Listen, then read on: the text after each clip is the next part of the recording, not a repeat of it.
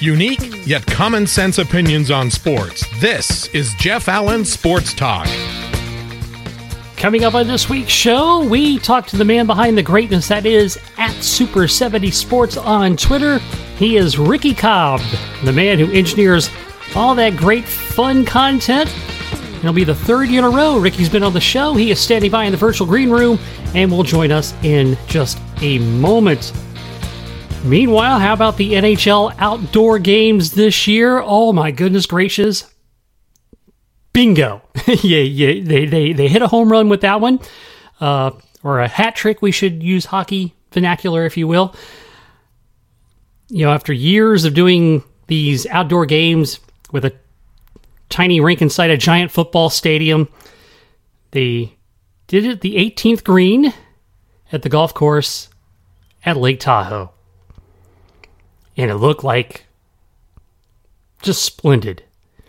With the trees, the water, the mountains with the white caps, the sunshine, which kind of played a little bit of havoc in the first game between Colorado and Detroit.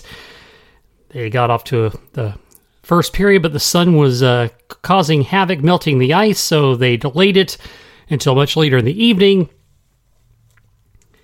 And then the Bruins and the Flyers played on Sunday night job well done. You know, they want to bring back memories of, you know, kids growing up playing on the pond in the outdoors, which is, you know, way bigger in Canada than it is here, but it's a great flavor. And hopefully they'll be able to do this again with some fans in attendance. But I like kind of keeping it small and compact like that. And the beauty, you just can't be matched. So, uh, hopefully this is a trend. You know, wonder if they could figure out a way to do an outdoor hockey game in Florida. Beach and palm trees, right? That would that would definitely be a different look. It is my pleasure to welcome back to the show the man who is behind the greatness of at Super 70 Sports on Twitter. He is Ricky Cobb. Ricky, thanks so much again for being here, man. Jeff, it is always a pleasure, and I look forward to it. I don't know what you got in mind for me today, but I'm ready to roll. Awesome. And of course, this is the third year in a row that we are doing this. So my goal is to make it this the tradition unlike any other, even better than the Masters. yeah, we're uh, we're starting to blaze our trail here. I think uh, I think we got to keep this magic going every year. I agree with you. Yes. So last we spoke, it was before uh, the COVID pandemic uh, overtook our country and uh, a large part of the world, for that matter. And um, so, in the last year, it's been a year unlike any other. Um, what sort of differences have you seen in people how they follow uh, uh at Super 70 Sports on Twitter uh, during this time? Well, you know, first of all, I guess I could just say that uh, it's been nice that the Twitter account has been, you know, sort of the core of normalcy of my life, I guess, in some ways over the year, no matter how. No matter how strange it's gotten, or you know how how bubbled or locked down I've been at any point. It's been nice to at least have the the Twitter feed to be able to communicate with everybody. You know, I think uh, I think really a lot of people have communicated to me that you know maybe they felt like it's meant a little more to them uh, over the course of the last year since uh, you know it's been a it's been kind of a boring uh, you know shitty period of time and I think that's pretty universally relatable so if if uh, you know a little bit of humor and you know what I do has has made it even just a fraction uh, easier for people to deal with the day to day monotony of this, that makes me happy. Yeah, I tell you, I'm I'm one of those who fall on that camp as well. It was always great to have uh, that thing. I also kind of wonder too, you know, when we had that period where there was no sports going on, there was a lot of nostalgia, a lot of replays and things like that, which really kind of fits right into your wheelhouse.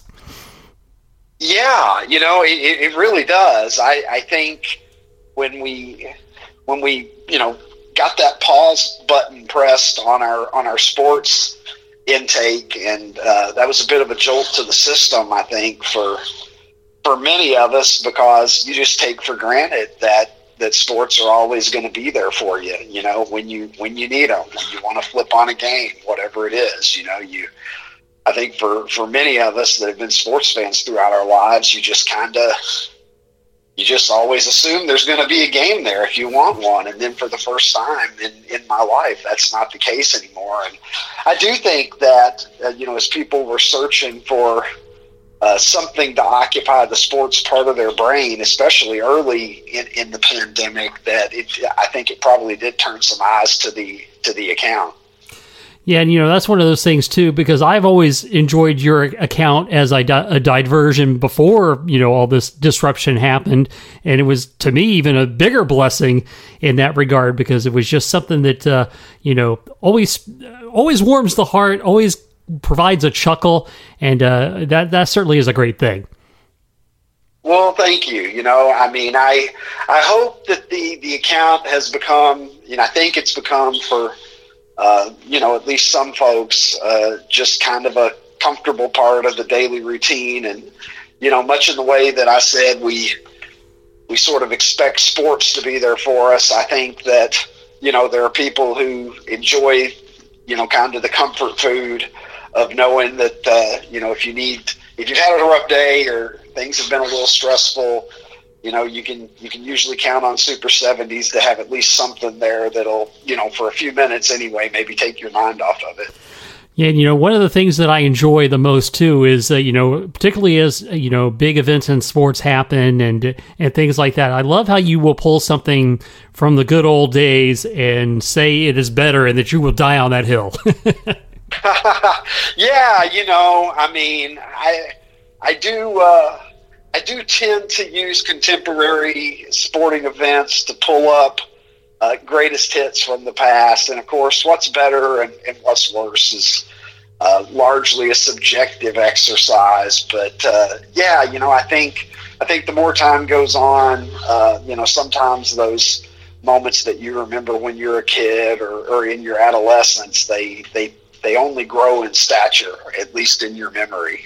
Yeah, and you know some of the favorite things you do, uh, particularly when when it's old football images and it's stuff like you know when you know when they used to have automobiles in the background and, and things like that and that gives you some good material to work with.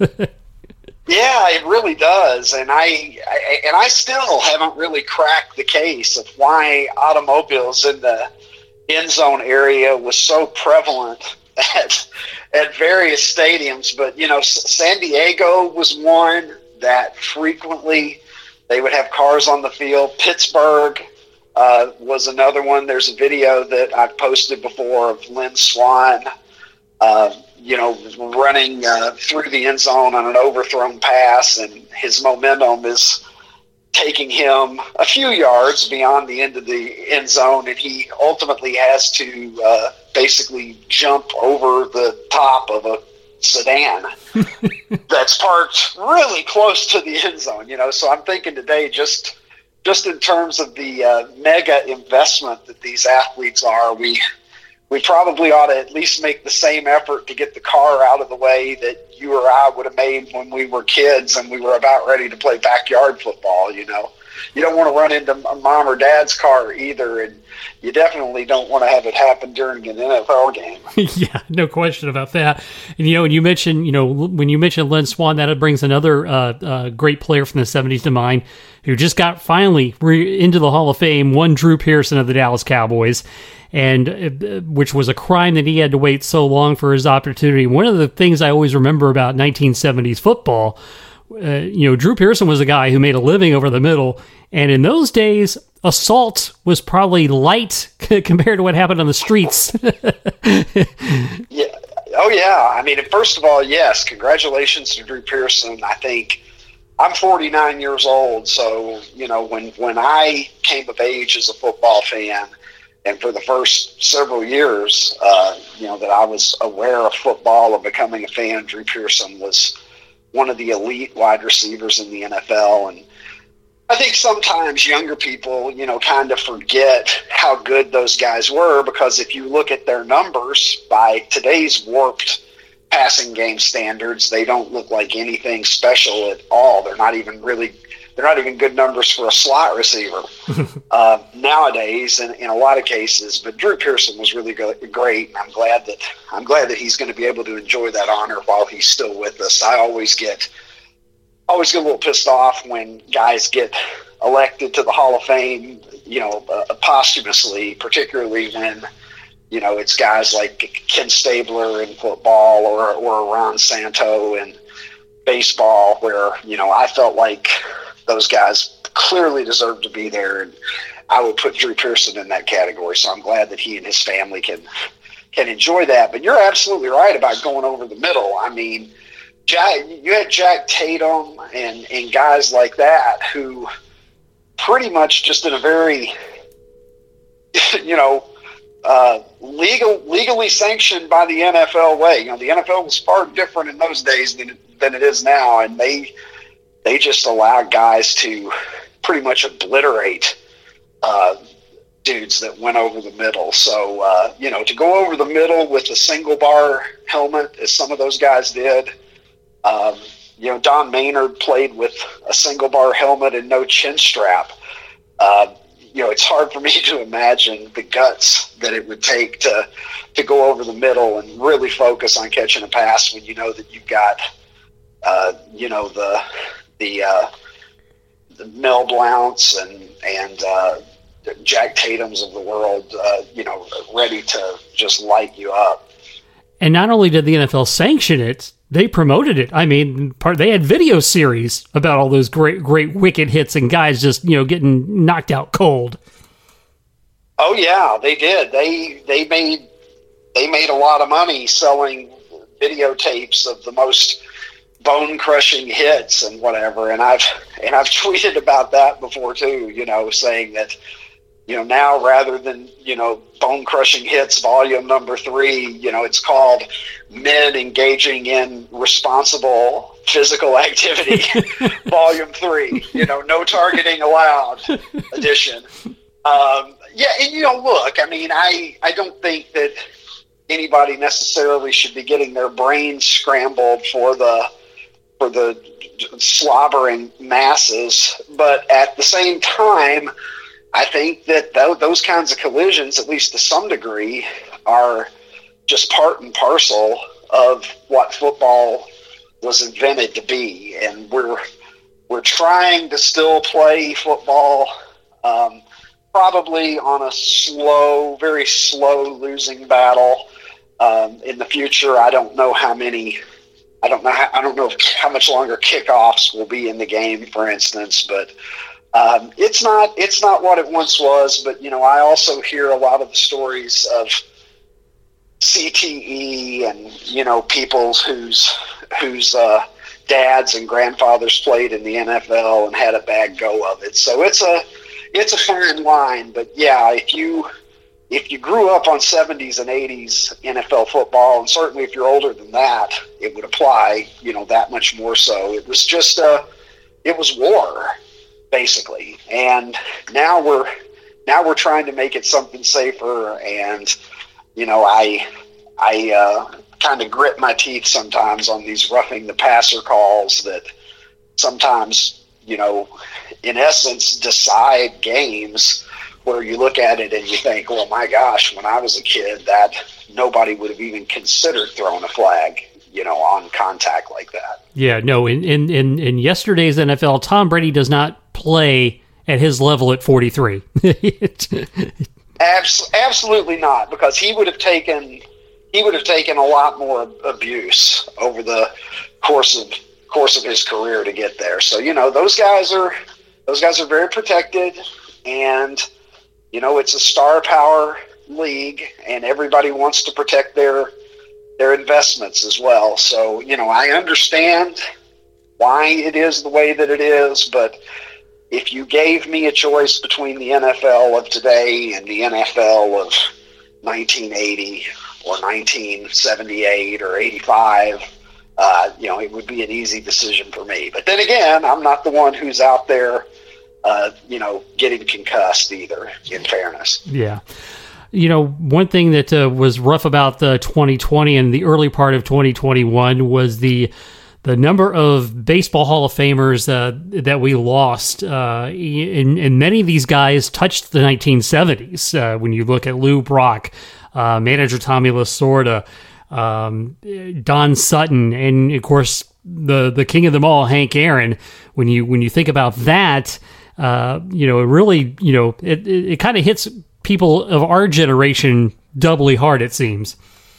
Oh yeah, big time. You know, Phil Niekro and, and Bob Gibson mm-hmm. as well. Yeah. Um, and I feel like I feel like I may still be missing somebody. You know, it's just there were so many major names from my childhood, giants of baseball that passed away um, this past year, and it seemed for a while there like we were losing a guy every week, and mm. I think we were, um, you know, for a period of time. So um, you know, I just did uh, this uh, Topps uh, Super 70 Sports curated set that came out late last year, and I think there were about six or seven guys in that set that passed away uh, between the time that I began working on it and the time that it was finally released. So, yeah, it, it, we're getting to that age, at least I am, where your heroes, you know, you're reminded that life really is temporary, and the people that you looked at when you were a kid as being larger than life, um, you know, they're they're just men, and, and men grow old and pass away. So yeah, it's it, it's really sad as I as I kind of look at it. I, I you know I hate to be grim, but you know over the course of the next ten years, uh, you know there's going to be a there's going to be a lot of names that you know, were, were huge to me when I was a kid that, you know, unfortunately are, you know, getting to be very elderly now. Yeah, well, I tell you what. Well, I like how you always phrase it though when you when you put put your tribute out the super sky point to the sky. That's a that's a beautiful beautiful way to put it. Well, thank you. Yeah, you know that's the that's the tribute that I try to reserve for these for these guys, you know, especially the especially the ones that that meant a lot to me, you know, to just take a moment and try to celebrate their career. And of course, you know, they'll they'll definitely have immortality on the Super 70s feed because um, you know, regardless of whether they're with us or not, you know, I'm I'm certainly going to continue to reference them and and their achievements. Yes, and I know you will probably be a thousand percent, thousand percent behind me when I say Hank Aaron is still the home run king. I mean, uh, Barry Bonds was Barry Bonds was full of was full of all kinds of illegal shit, and I, you know, I don't think that I don't think Barry Bonds would have achieved the record on his own. Um, and it's a shame because uh, Barry Bonds is one of the greatest baseball players who ever lived, clean, and uh, I think his ego got the better of him because he was watching. And, and baseball deserves a lot of the blame for this as well.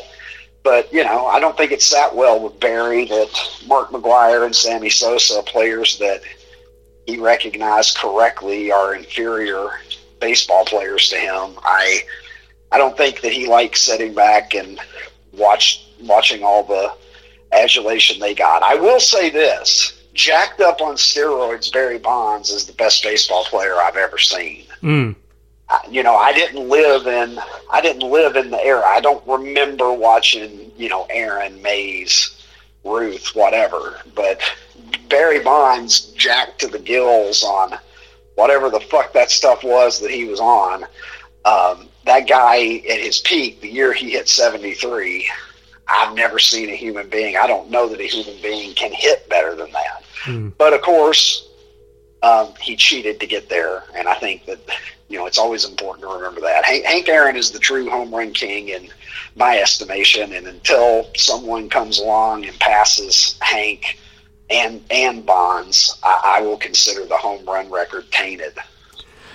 All right, so uh, you know the 1970s. I know you you know besides doing sports, you also do uh, lots of uh, references and things from great movies. What would be your favorite movie from that era? Um, gosh, my favorite movie from the actual era of the 70s. That's that's a really tough question for me. I mean, the Bad News Bears is up there certainly that's one of my favorites. I like Slapshot a lot if we're talking about um, you know films from the 70s that are, that are sports related. I think Dazed and Confused, although it didn't come out until the 90s, is one of the better movies at kind of capturing the essence um, of the 1970s. So I would have to add that one, even though uh, you know it didn't come out until '93, I believe. So I was going to ask you. I know last time you uh, uh, you were on, uh, we, we talked a lot about uh, your your your fascination with the Brady Bunch and being one of your favorite shows and and everything. Did you happen to watch the uh, the the uh, the show they did when they redid the Brady House?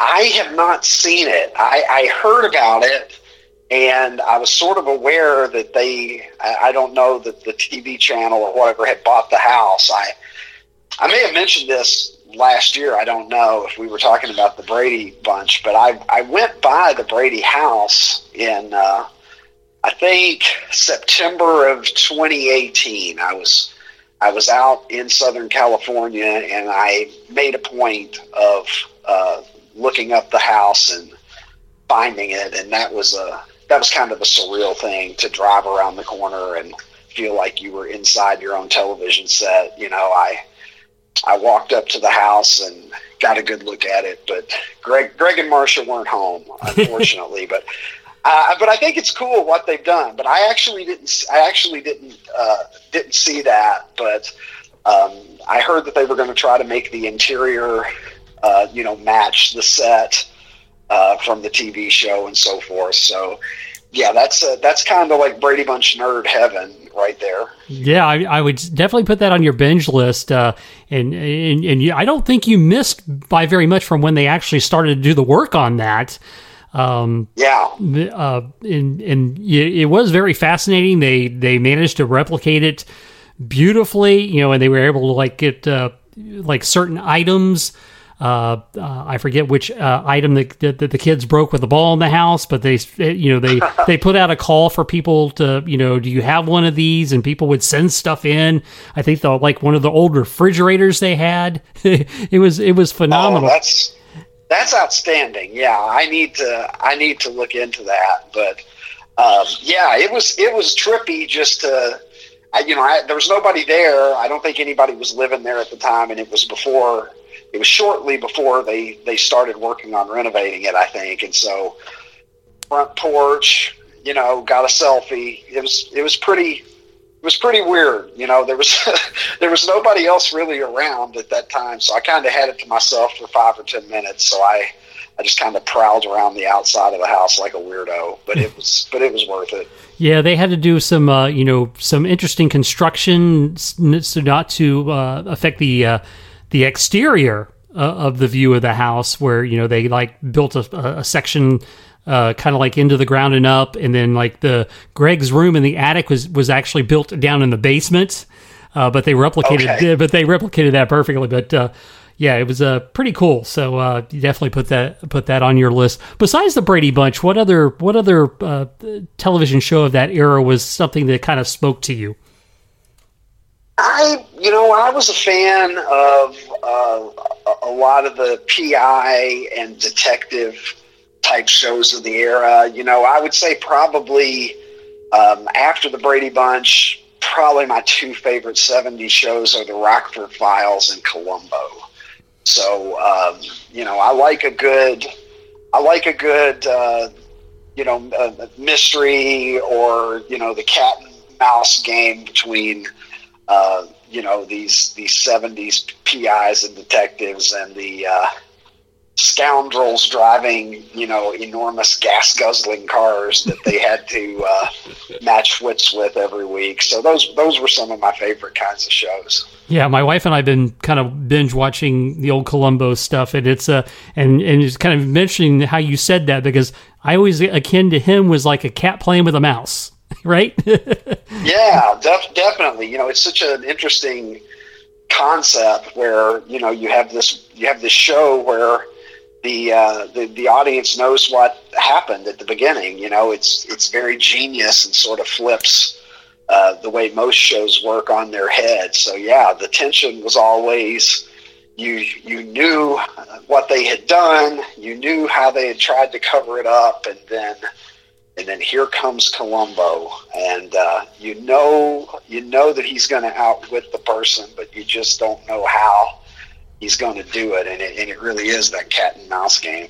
Yeah, and I and I read somewhere that the the one more thing which he used a lot was actually they kind of stumbled upon that by accident because it, uh, like in an early uh, episode that uh, they had they didn't want to reshoot, so they just had him film that part. One more thing. really, so there there you go, and they ended up with uh, one of the most famous uh, one-liners in TV history from that. Yeah, sometimes I guess things like that. It's funny how they it's funny how they work out. But yeah, it's hard to imagine that show without him uh, without him dropping that line. You know. Yeah, and and so you know, Super 70 Sports obviously is, you know, uh, a great uh, thing about the 70s. And I know you delve outside of the 70s uh, here and there too, and, and that's great as well. Um, so what about things of today? Are there, are there, are there, are there, are the things, are there TV shows and movies of today that uh, that you find special and that you would equate to being as great as the good old days were? Uh, you know, I, I find I find the older I get, the less I watch TV.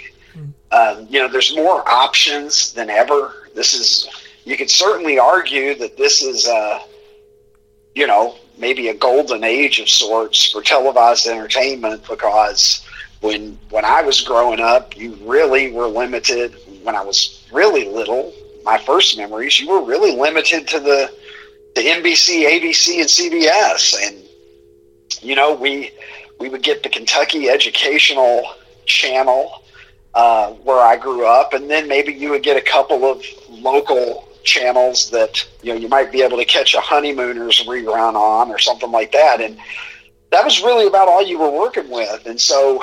Um, I think a lot of us were consuming the same content, which is one of the reasons that all these years later, um, when I throw some of these things out there and refer to them, you know, they're references that many, many, many of us get because our culture hadn't really splintered um, in the way that it has, I think, nowadays, entertainment wise.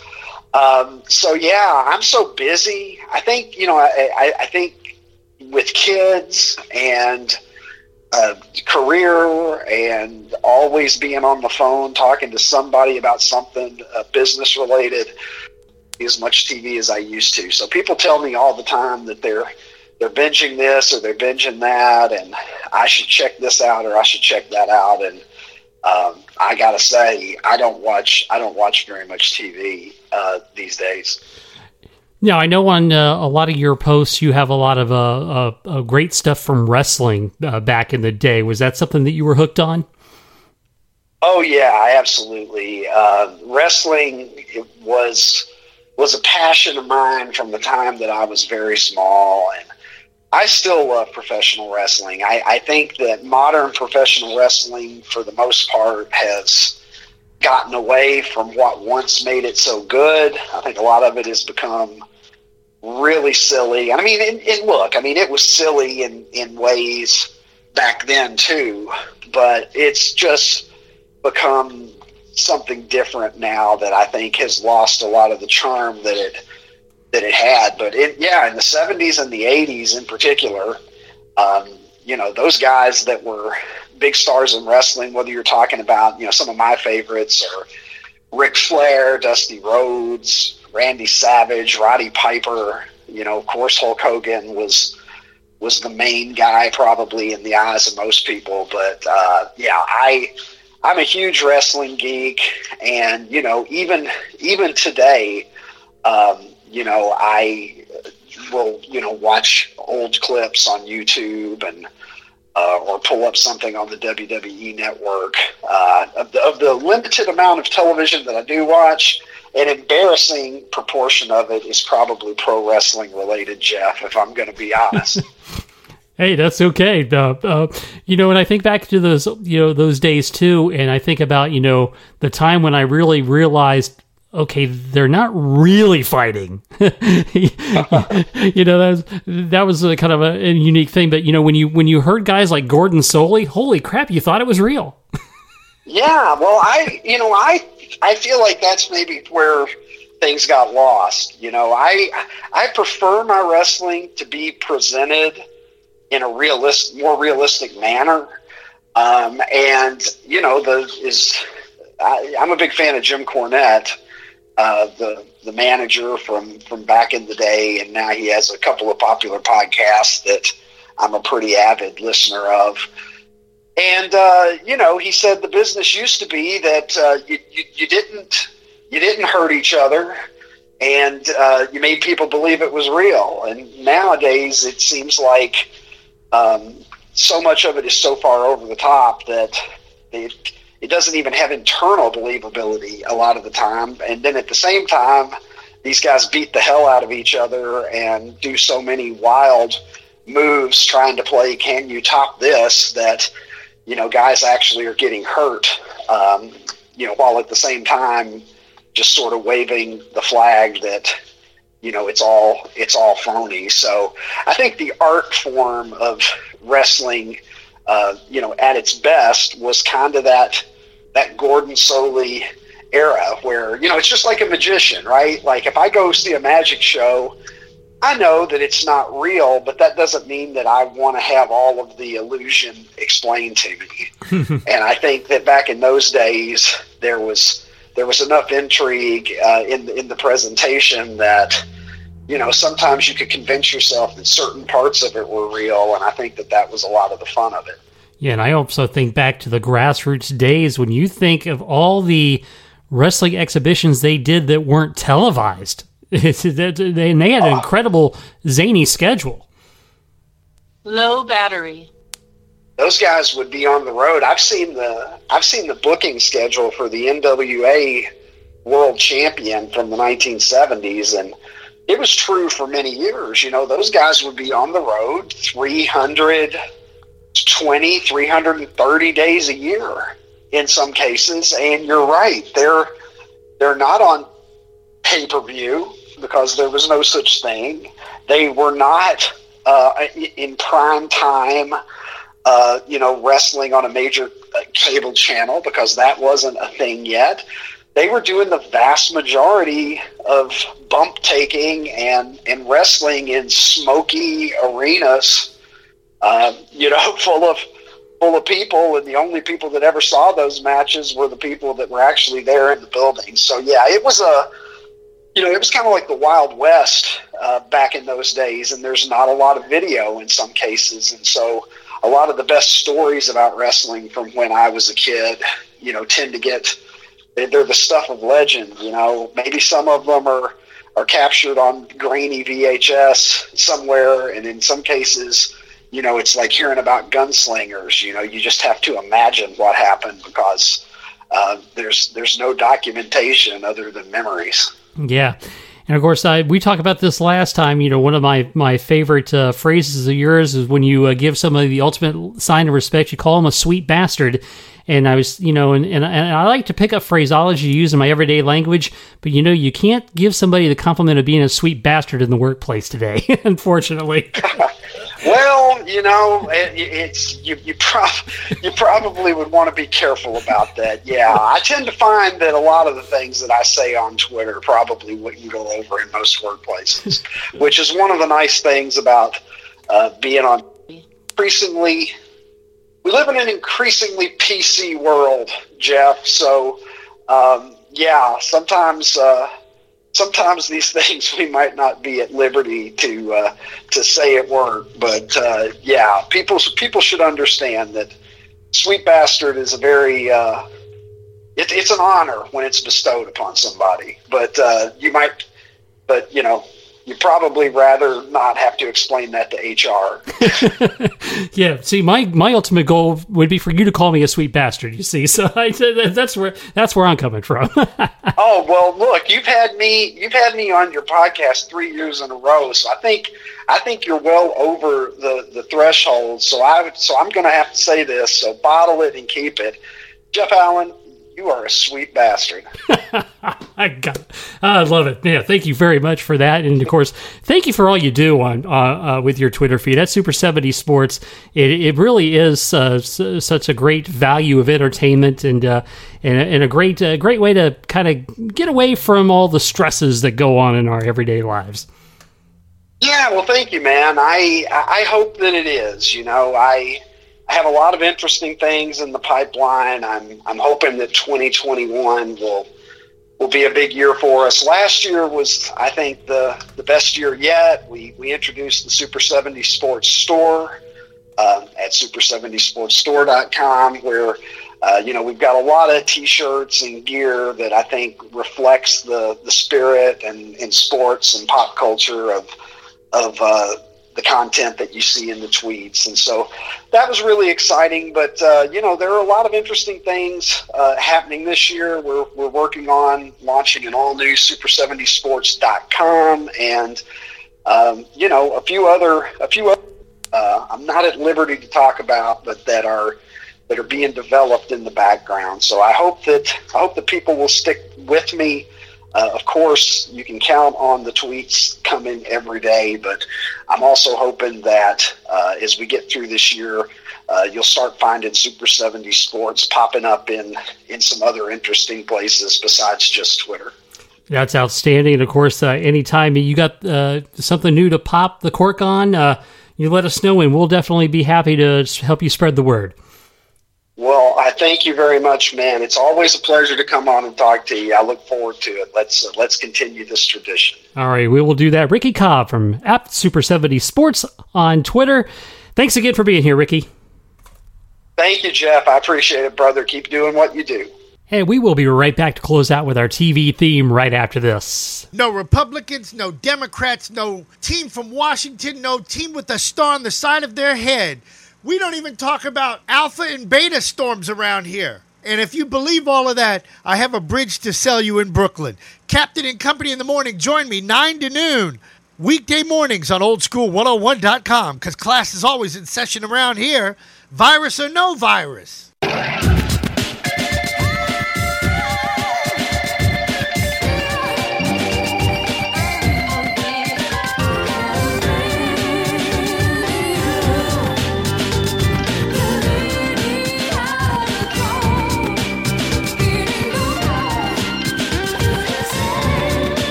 Great theme song from a series that I enjoyed particularly, Nash Bridges. Ran for six seasons on CBS from March 1996 to May 2001.